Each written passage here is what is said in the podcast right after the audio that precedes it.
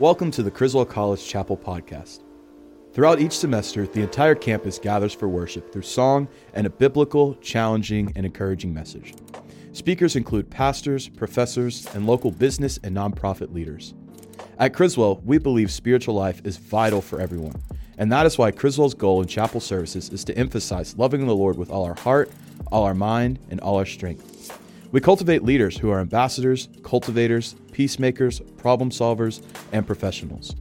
While chapel services are tailored to students, we're encouraged by all our guest speakers by knowing that the practicality of what is being spoken is for everyone. To learn more about Criswell College, visit criswell.edu. Thank you for joining us. Today we'll be hearing from Dr. Bart Barber. Bart Barber has served as the pastor of First Baptist Church in Farmersville, Texas since 1999. At the SBC annual meeting in Anaheim, California in June 2022, Bart was elected president of the Southern Baptist Convention. A native of Lake City, Arkansas, Bart has served churches in Arkansas, Oklahoma, and Texas. He has earned degrees from Baylor University and Southwestern Baptist Theological Seminary, culminating in a PhD in church history. Without further ado, Dr. Bart Barber. Well, this is my third time actually to come to Criswell College and preach in chapel. And as I was arriving today, I told my wife, I know how this goes. I've been to this before. I've got the whole drill down. And then they walked me into a completely different room uh, than I'd ever been to before because the last time I went to chapel, it was in the, the room downstairs. And so I don't know how many years you guys have been up here, uh, but that's how long it's been uh, since I've been here to preach in chapel before. And I want to, um, I want to commend you on coming to Criswell College, and I just want to say how optimistic I am about what Criswell College is seeking to do uh, in your life. Uh, this is a moment where you get the chance uh, to strive toward the improvement of your mind, and uh, that's that's that's a that's an opportunity that doesn't seem precious maybe to you right now because your whole life has been school up to this point uh, all the way through from elementary school and even before that you know you're learning your abcs you're learning how to read and write and then you got into more formalized education and that carried you through all the way up until now. Uh, but the time's going to come when that part of your life that has been all of your life up until now is going to be the minority of your life uh, if you, when you get old like me. And uh, I've lived more years, almost, not in school than I lived in school. And so you have to take advantage of this moment of opportunity. You are you're acquiring valuable resources and being able to think that you're going to be able to use for the rest of your life and apply to solve real problems and to help people with significant uh, situations that they face and to give leadership to people. And so that's really important. You are strengthening your faith here at Criswell. You are also, uh, um, well, you're also strengthening your faith here at Criswell in addition to the strengthening of your mind. And that's important too because uh, there, outside of these walls, there are people who are asking questions about your faith. Uh, and they're going to pose those questions to you. And as you seek to answer those questions, uh, your own strength of faith is going to be deepened not only by the facts that you learned here, but also by the experiences that you had here to grow and deepen your faith. And all of that is an introduction about what I'm not going to talk about today. Uh, you are you're growing with your mind, you're growing in your faith. But I want to take just a moment today to give you some reflections upon Proverbs chapter 4 verse 23. Proverbs 4:23 says this. I'm reading from the ESV, but I'll wind up turning it into the Bart Standard Version before we're done. Uh, but in the ESV, Proverbs 4:23 says, "Keep your heart with all vigilance, for from it flow the springs of life. Keep your heart with all vigilance, for from it flow the springs of life. I have one simple point that I want to make today. I hope you'll walk away with, and that's it. Simply this while you are growing your mind and while you are working on your faith, be careful to guard your heart above everything else.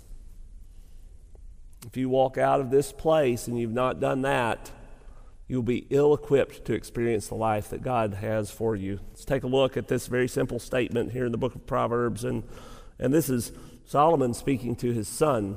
And um, it's um, the kind of wisdom that you try to give to someone you care about a lot.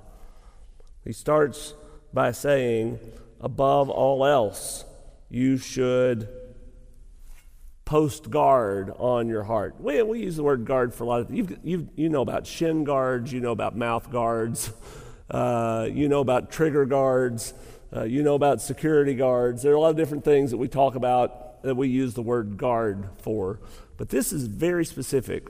What he's talking about here is where you would, you would post a, a company of soldiers to stay up when everybody else is asleep and to pay attention when everybody else is distracted so that they can provide security for a resource that is too valuable to allow it to be conquered and taken over by an enemy.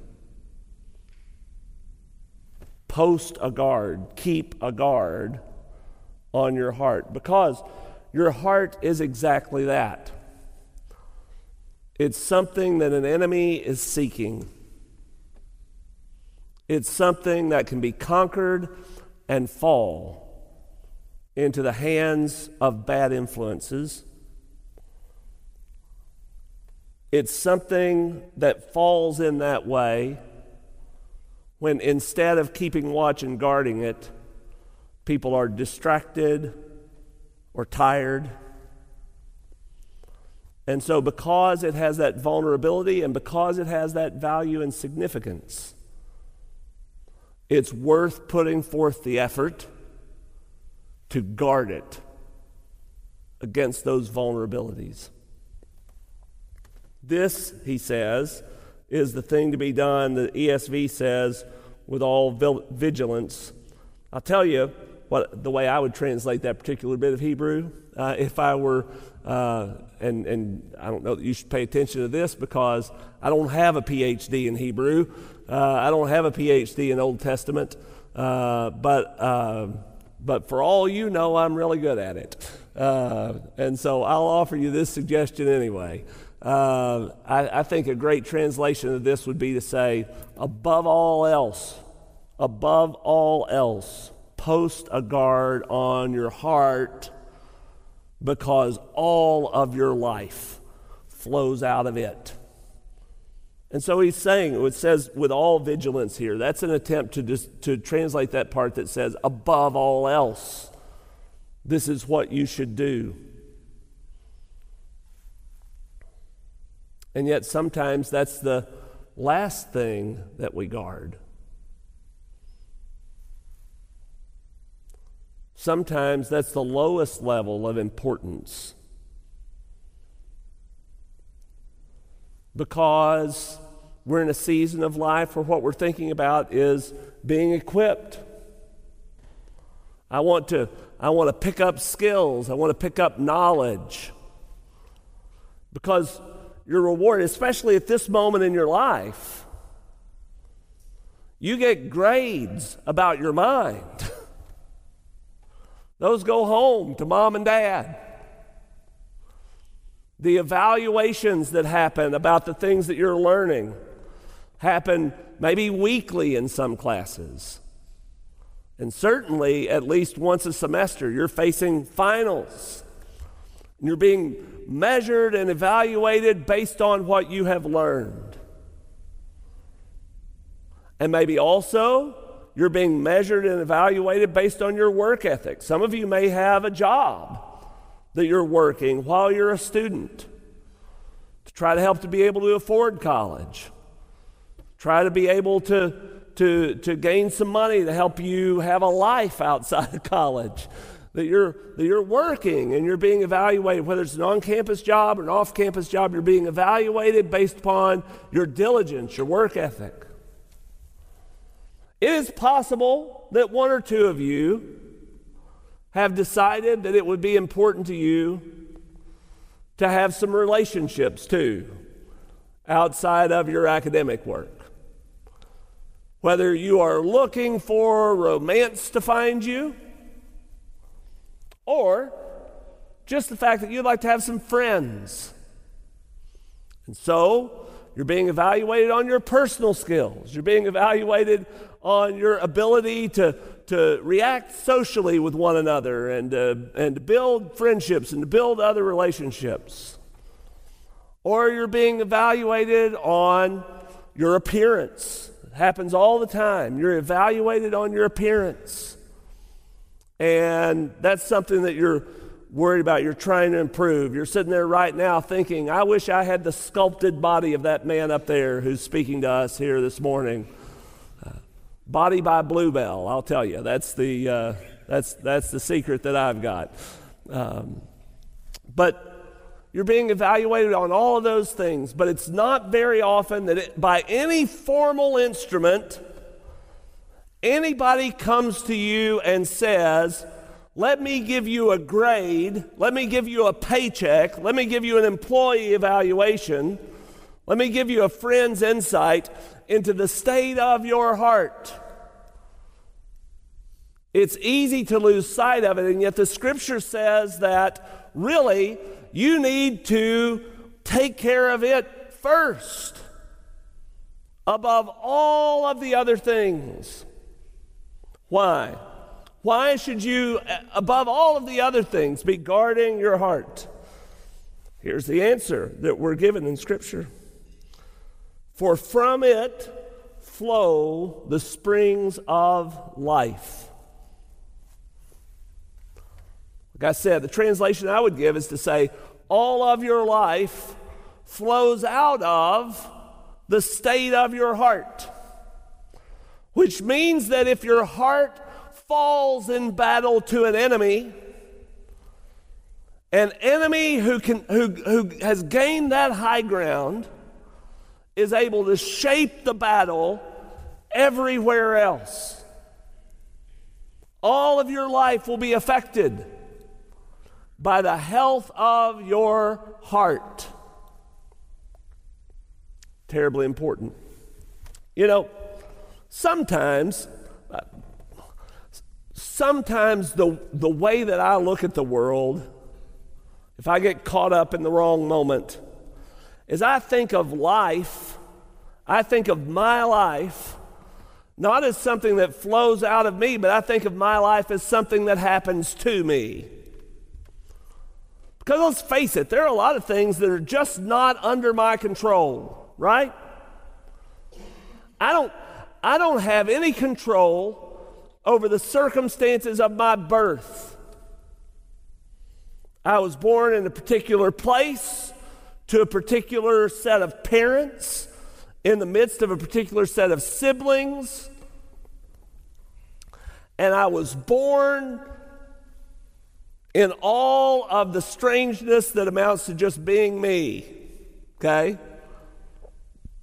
And some of what's happening in life, you can feel like it's just something that's coming at you, something that you were dealt that was beyond your control. Uh, some of you will work very little at your studies this semester and will pass everything. I just want you to know if that's you, that everybody else here hates you. Because you, cause you just do that. You just, you just, you just walk in, you don't take notes, you don't study, you're just sitting there in the classroom, you walk back in and you make 95 on the test. And then some of you will labor hard in every class, every day, and will squeak by doing that.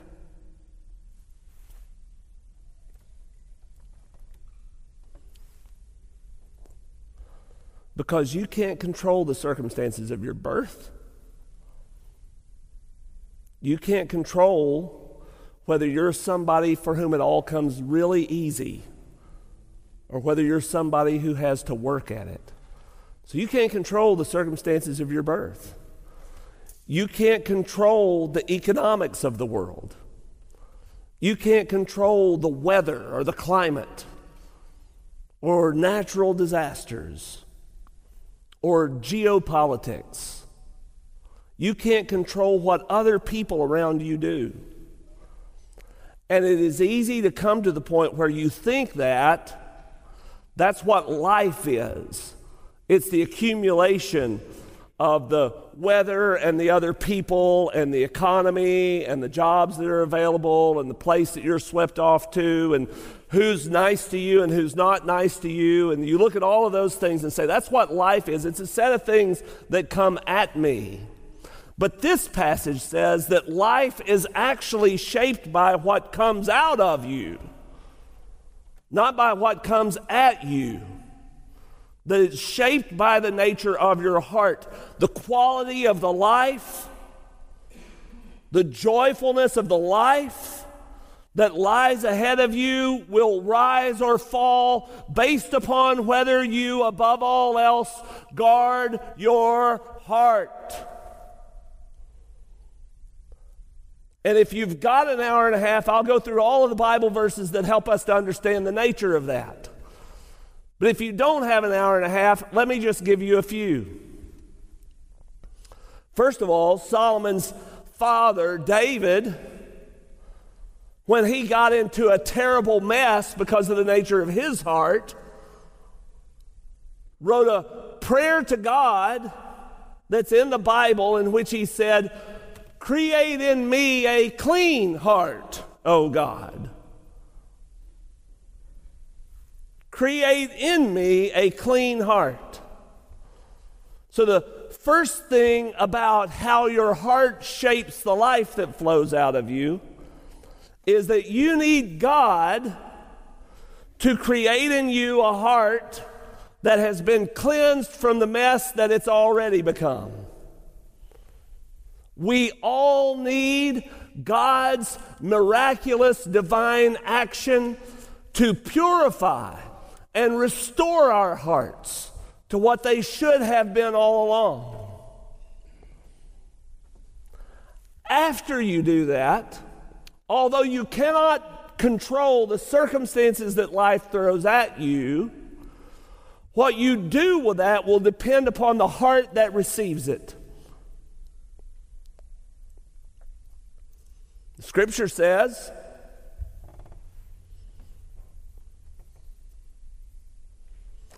Count it all joy when you encounter various trials in your life.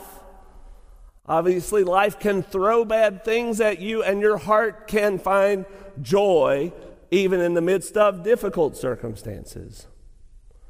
I did a search because God gave us Logos.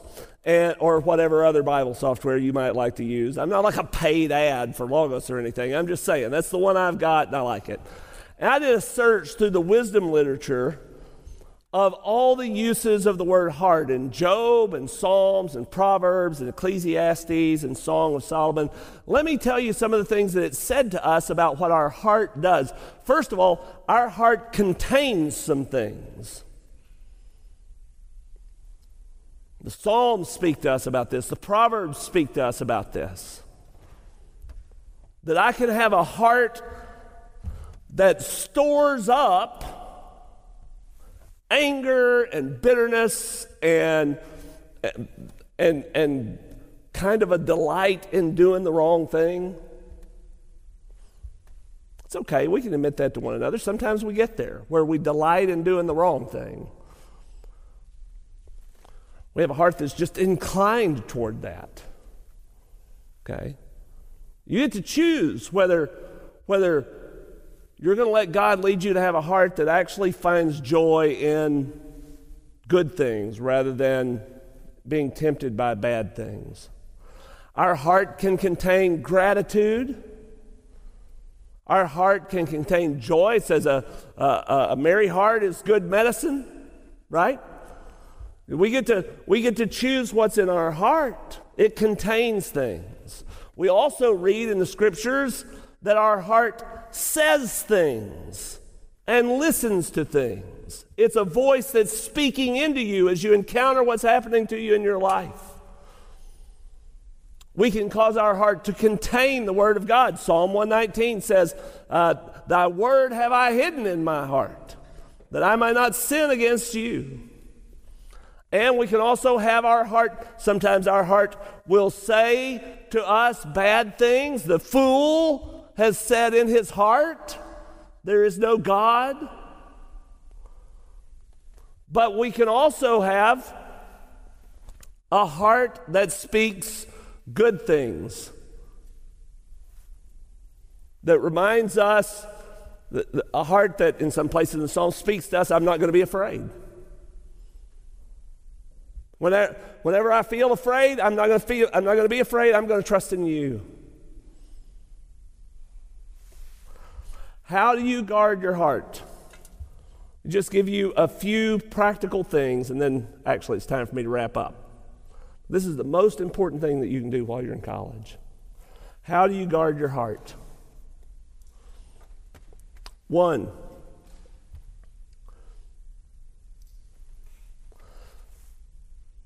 Be careful about what you do to your heart during struggles. You're at the age that some people will have a heart that just grows cynical, jaded, embittered because you've been hurt. And instead of doing what God calls us to do when we're hurt, which is to grant forgiveness and trust in the Lord, you store up that anger, that betrayal in your heart. You become cynical, you become jaded, you become negative, you become untrusting. And that can shape a lifetime of difficulty for you. Secondly, be careful and be on guard for your heart when you encounter new temptations. You're in, you're in a season of your life where you're encountering new temptations. And those new temptations can lead you to the point where your heart becomes obsessed with things that are bad. Whereas instead, you have the opportunity to have your heart become more and more obsessed with things that are good and healthy. And then the last thing I would say is this it's in a passage that I looked at earlier. Be on guard for your heart by making sure to fill it with the things of God. Worship, read scripture, study, hide away God's word in your heart, and lift your heart up to get closer and closer to the Lord. And, and He will then help you to have a heart that is healthy and formed and ready to move forward. Let me tell you something. Um,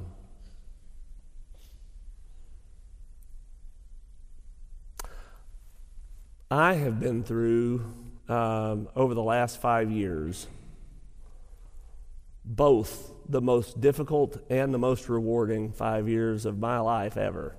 Just a little personal testimony for that. Uh, difficult because a lot of people have died in my life who are precious to me. Uh, my father in law, whom I loved profoundly. My mother, God gave me such good parents. What an amazing blessing that she has been. People in my church who have become the, the rocks of my existence. And on top of all that, you should see what they say about me online sometimes. and it's just, in some ways, it's been very difficult, but it's also been very rewarding over the last five years. And I have noticed in some of the difficulties that it has revealed to me things that were not good in my heart that I needed to work on. And I have noticed in some of the things that we've endured beyond what people would think that we could endure that it was the fruit of investments that were made just to try to keep my heart simple and pure and honest and in love with Jesus. And you have no idea when your worst five years are coming. And you have no idea when your best five years are coming. And you have no idea what the circumstances will be for any of those things. But I'm telling you, whatever they are and whenever they come, if you will let God create in you a strong and clean and pure heart today, that's the thing that will get you through them. And that's the thing that will help you to enjoy them. All of your life will flow out of the nature of your heart. Father, I thank you for the fact that we have one who is the maker of our hearts one who's the giver of love and joy, one who is the protector of us against every enemy. Help us to be people who guard our hearts and try to keep them close to you. In Jesus' name we pray. Amen. Amen. Would you guys join me in thanking Bart Barber? Sitting like this. Let's get that there. Um, I have a confession to make before we get started. All right. I don't ever wear a coat to work ever. But I was asked yesterday to do the Q&A with you. I used to do this. I don't do it anymore. And I said, I have to wear a jacket because Bart's going to be in a suit and tie. And I can't I can't look. That's just my thing. Listen, I'm, uh, we, I'm like the only person in our church who is every Sunday in a suit and tie. And um, uh, I can't use the excuse anymore that I used to use because in June my mom passed away. I always told people I'm afraid if I didn't wear suit and tie, my mom would find out and then I'd be in trouble. Uh, probably the more accurate answer about that is that. Um, so I was saved when I was not quite six years old. God called me to preach when I was 11. And I started preaching pretty regularly when I was 15. And I did not need help looking any younger than I was. Uh, at, at, at 15 16 years old, going, not like to the youth group to preach, going to churches to preach to everybody at the church. Um, is there just, photo evidence of that? Yeah, I'm sure there is. Okay. Uh, I don't know how I'll to produce follow up with you, Tracy. Uh, but, um, but it was, it was really helpful because you need to be take, ser- taken seriously. And in all those churches, you know, there are people who, who dressed up a little. And I just got used to this. And this is just, this is me now. I, I put on a suit and tie when I'm preaching. Yeah, well, it's your thing. Yeah. And yeah, go you, go Bart. Yeah. Uh, I know someone's got a microphone. I think that they're going to come around for questions. I'm going to start off, and if you've got a question while I'm asking him, go ahead and, and raise your hand, and they'll bring the mic to you. Uh, we're aiming for concise here. We got 12, 15 minutes. I want you to answer a question that you answered a version of this the last time I did a Q&A with you. You're more you're more uh, more Older. suited even now. That too. You're more suited now to answer the question that I asked you a uh, similar version of. So um, you're a man who loves Jesus. You love your wife and your family. You love your church, but you also love. I mean, you love the Southern Baptist Convention, and we we have that in common. The Southern Baptist Convention, our uh, numbers are down, our baptisms are down, giving is down We've got sexual abuse stuff we're trying to deal with and do that in a way that's that's honoring to the Lord. Uh, we're trying to deal with some infighting and some division. This is not a time when like the sales pitch on the SBC is an easy one, and yet you would say it's worth pressing into that in a time when I would I'm anecdotally saying this, but I think a lot of people in y'all's generation uh, the idea, the concept of this like organized denominational life in church is less appealing or less. You, you haven't grown up being taught to like love and value this the way that I maybe was or you were. What's your pitch to a 20 year old in college to say, don't give up on the Southern Baptist Convention? So if I'm going to be concise with the answers, be a little bit concise with the question. Sorry. It took like I'm five sorry. minutes. I'm not good at that. To get that I, question yeah, out at I'm all. sorry. So Uh, sure. Uh, one of the greatest things about the Southern Baptist Convention is that it forces me to care about churches other than my own and ministries other than my own. Because it's really easy for me to look and say that if you're a student at this institution, it is likely that longer than you've been alive, I've been the pastor of First Baptist Church in Farmersville, Texas. I've been there since 1999. And it would be really easy for me to just care about that, just care about those people, just care about that area. But the fact of the matter is, I think God has called us to a vision for the kingdom of God that is larger than our own little thing. And if you've got a vision for the kingdom of God that's larger than your own little thing, because after all, he said that we're to pray for his kingdom to come on earth as it is in heaven. Not just in Farmersville as it is in heaven, but on earth as it is in heaven.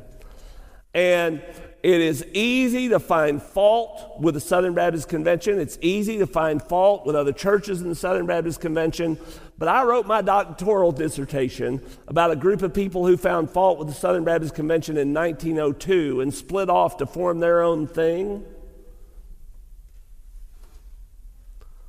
And they've got a denomination that's been in existence now for 120 years. They've had 120 years to build what they were going to do. And they've got like 20 missionaries total. And we commissioned 72 new missionaries just at the annual meeting of the Southern Baptist Convention last year. And we do that multiple times a year. And I'm not saying that bigger is always better. I'm just saying that if you decide to just go on your own, in a hundred years, you probably still won't have the number of seminary students who are being equipped and trained with God's Word, and the number of university students that are being equipped to be launched upon the world, the number of missionaries that are going around the world to share the gospel, and the number of church planters who are in North America trying to plant churches. It's going to be hard for you to have the number of disaster relief volunteers who are going to go in when a tornado comes in and tears someplace up. And so, if you don't care only about your own church, if you care about making a worldwide impact for the gospel of Jesus Christ, then I can make a sales pitch about the Southern Baptist Convention that will be appealing to you because we are highly effective at all of those things. Amen. That'll preach. Uh, questions?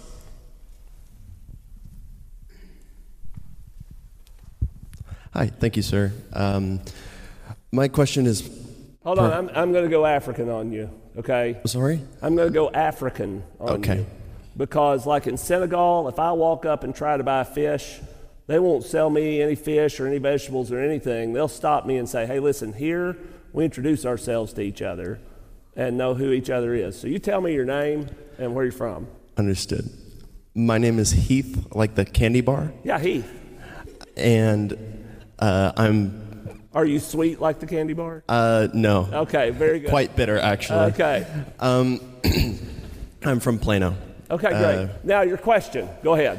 So my question is perhaps a little bit uh, cynical, but you're an important guy. Uh, uh, you could go to president of the Southern Baptist Convention.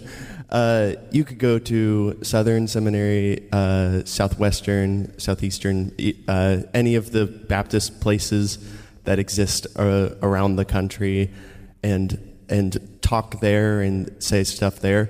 But you come to Criswell, which is smaller than your church. Um, why? Wh- oh, What value do you uh, find in coming to a place as small as this? Sorry, it's so cynical, but yeah. I love that uh, line in the post exilic books when they're trying to figure out uh, whether they're going to be excited about a temple that doesn't look anything like Solomon's temple looked before it was torn down. And they said, Do not despise the day of small things. So the fact of the matter is, Heath, I, First Baptist Farmersville is the largest church I've ever been a part of in my life. I grew up in a church that had only people related to me, pretty much, who were in it. And, um, and when I was in youth, my youth group was me and the pastor's two sons. Those were the only consistent people attended, who th- attended anything that the youth were doing. And, um, and, and when I took my first pastorate after Tracy and I got married, it was in Mill Creek, Oklahoma, population of 481 people. And that was a tiny little church. let me tell you about this. The three people who were in the youth group John Sanders, who successful oil and gas accountant, and me, and then John's brother Keith, who's the pastor of First Baptist Keller, just across the way. Large, influential, important church. Okay. The Johnston Marshall Baptist Association in Oklahoma, where I served that church in a town of 481 people. I commuted to Southwestern Seminary there from there with Ken Miller, who works for the North American Mission Board and occasionally a doctoral student at Oak Grove Baptist Church in Madill, Oklahoma, would ride with us, and his name's Mark McClellan, and now he's a professor of missions over at Southwestern Seminary.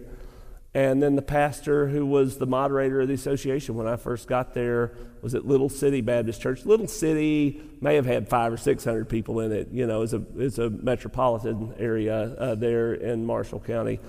And uh, anyway, that guy was a fellow named Hance Dilbeck, who's now the president of Guidestone Financial Resources here in Dallas, one of the entity heads for the Southern Baptist Convention.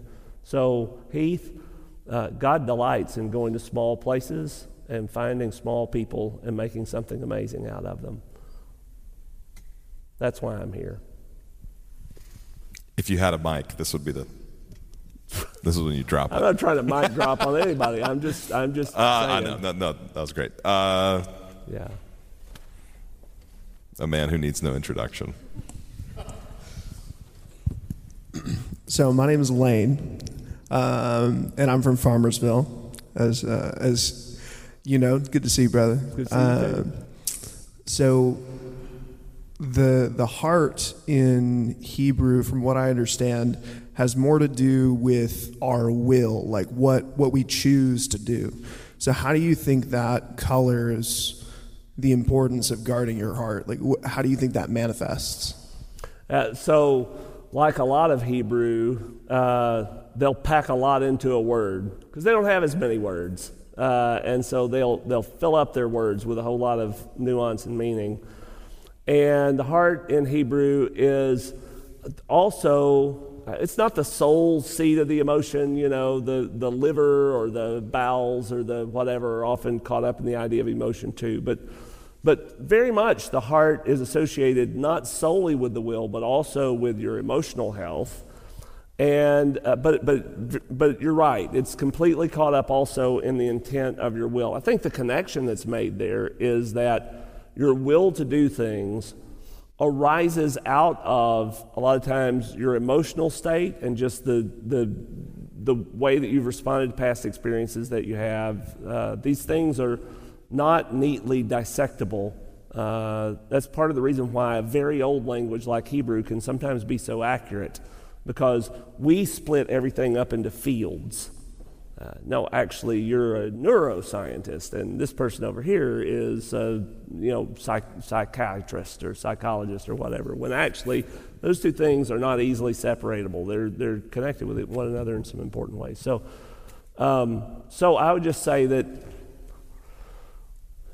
if you will to do bad things, consider that the emotional state of your heart might be part of the problem. And if you will work on the spiritual and emotional state of your heart, that can affect your will to do good or bad. Um, I think that's indisputably true. Uh, people who become angry or embittered in their heart will to be jerks more than people who are grateful and joyful in their heart will to be jerks. And people who, um, people who are um, who have their heart full of guilt and shame for which they've not received forgiveness um, tend to be folks who have a lot of insecurity and anxiety over things that they've done in the past, which lead them to will to keep people at a distance or will to um, um, will to lag behind and fail when they could will to push forward and have determination. And so, uh, really, I would just say that I think that Hebrew connects those things inseparably, and I think that's a wise assessment of the way people really work. Uh, we got time for maybe one more. Um, hello, I'm Alyssa. I'm from Michigan, so a little bit far away. Uh, Where? Michigan. Right, but Oh, uh, Haslett. It's a, smaller town, so Okay. it's kind of near East Lansing. I'm sort of doubting that you're actually from Michigan because you did not put your hand up at all. To, all right, there. Thank you very much. The only reason I asked where was so you would put your hand up and show me where you're from. Okay. um, but I preached my first sermon in Michigan. But anyway, let's go. Um, my question might be a little bit um, like off topic, but uh, I'm not from a place that has a Southern Baptist Convention, so I'm kind of new. And I've learned lots of wonderful things, but I've also learned some things that have left me questioning things. Um, so I had some questions regarding um, just the things recently. Um, I know that you came in after the abuse scandal, but I was just wondering what the SBC is doing to ensure the safety of women and children against violence, and specifically uh, sexual violence. Sure, great question. Thank you very much.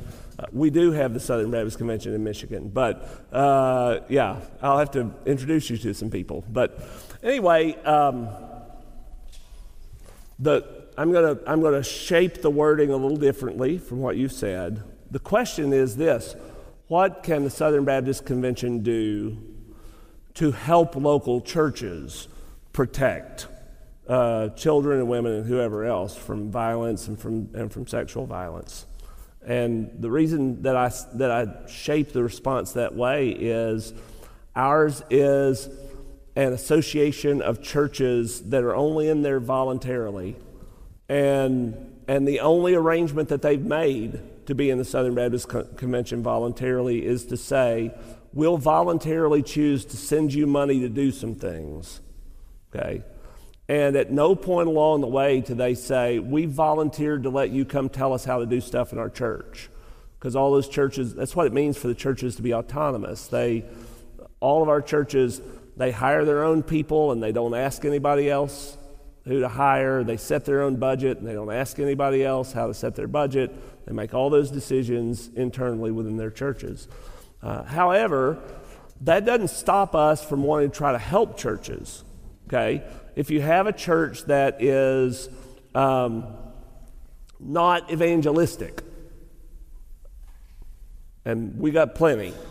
Um, if you have a church that's not evangelistic but wants to be evangelistic, they might not know how to help their church become evangelistic. And the Southern Baptist Convention wants to be the place that that church would call. Actually, eh, the entities of the Southern Baptist Convention want to be the places that that church would call to say, I'm going to call the North American Mission Board, or I'm going to call the seminary that's closest to my church, whatever, and I'm going to ask, do you have a speaker? Do you have a curriculum? I'm going to call Lifeway. Do you have a curriculum? Do you have video we can watch? Do you have somebody who could come perform an assessment to try to help our church who wants to become more evangelistic, and we just don't know how, to help us know how? Okay?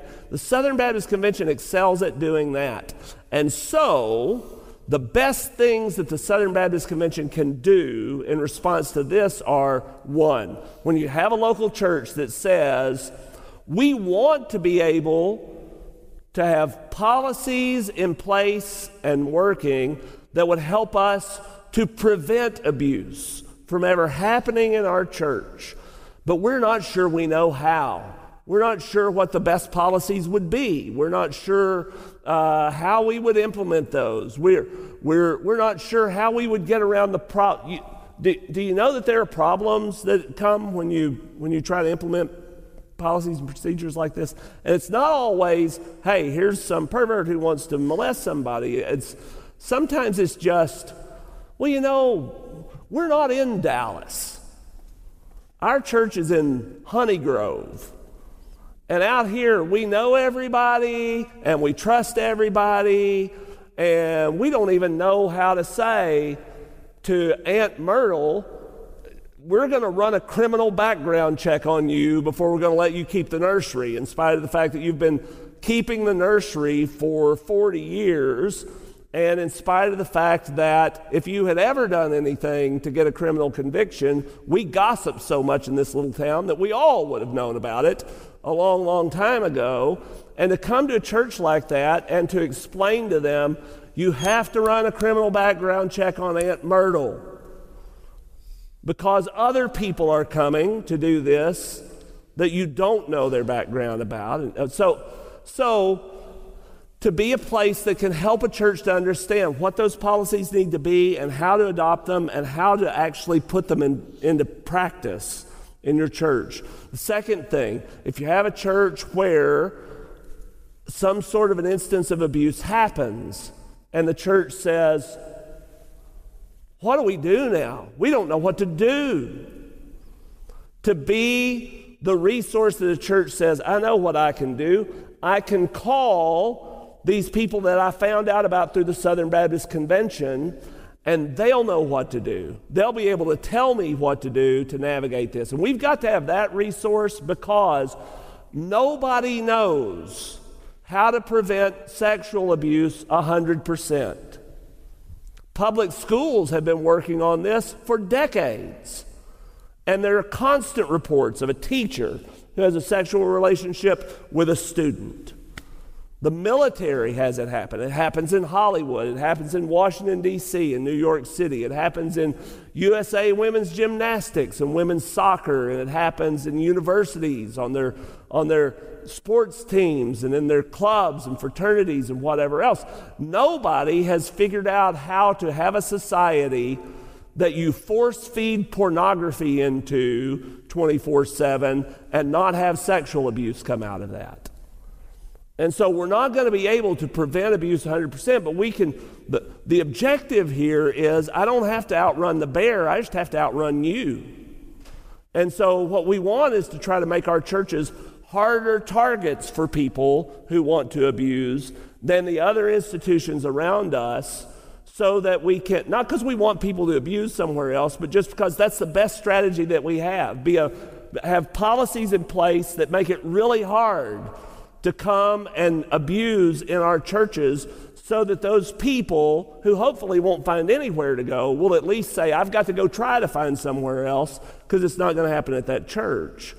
And so, but if somebody gets through all of that and manages to abuse the Southern Baptist Convention, when you have a church that says, I want to respond to this abuse occurrence well in a way that takes care of victims and seeks justice and whatever, but we don't know that we know how to at least be some place that they can call and somebody can say, Let me help you because I've helped churches before I have an idea what works for you. And then the last piece of this is we have churches who discover somebody who's inclined toward abuse and they say, I want to I want to help warn other churches not to use this person. They weren't convicted of anything here, but they're not going to be on a on a on a check of somebody's criminal conviction, but man, we know what they tried to do here and and we want to make sure it doesn't happen somewhere else. But we don't know how to follow somebody around to every church forever, and we don't know how to make sure those other churches don't know about this person. We want, to, we want people to be able to turn to folks that they know connected to the Southern Baptist Convention to say, Can you help me warn other churches about this dangerous person that, that, that we've encountered? We just announced that we're launching an independent 501c3. E, uh, that we're launching an independent 501c3 uh, organization that's going to try to help Southern Baptist churches do all three of those things. But it's only going to be as successful as Southern Baptist churches are inclined to pick up the phone and call for that help. You're welcome. would you guys thank me? Uh, don't thank me. Yeah, Rob Join Collinsworth. me in thanking Bart for being with us here today. Thank you once again for listening to the Criswell College Chapel podcast. Please make sure to visit criswell.edu to learn more about Criswell College. We hope that you will join us again soon. God bless you.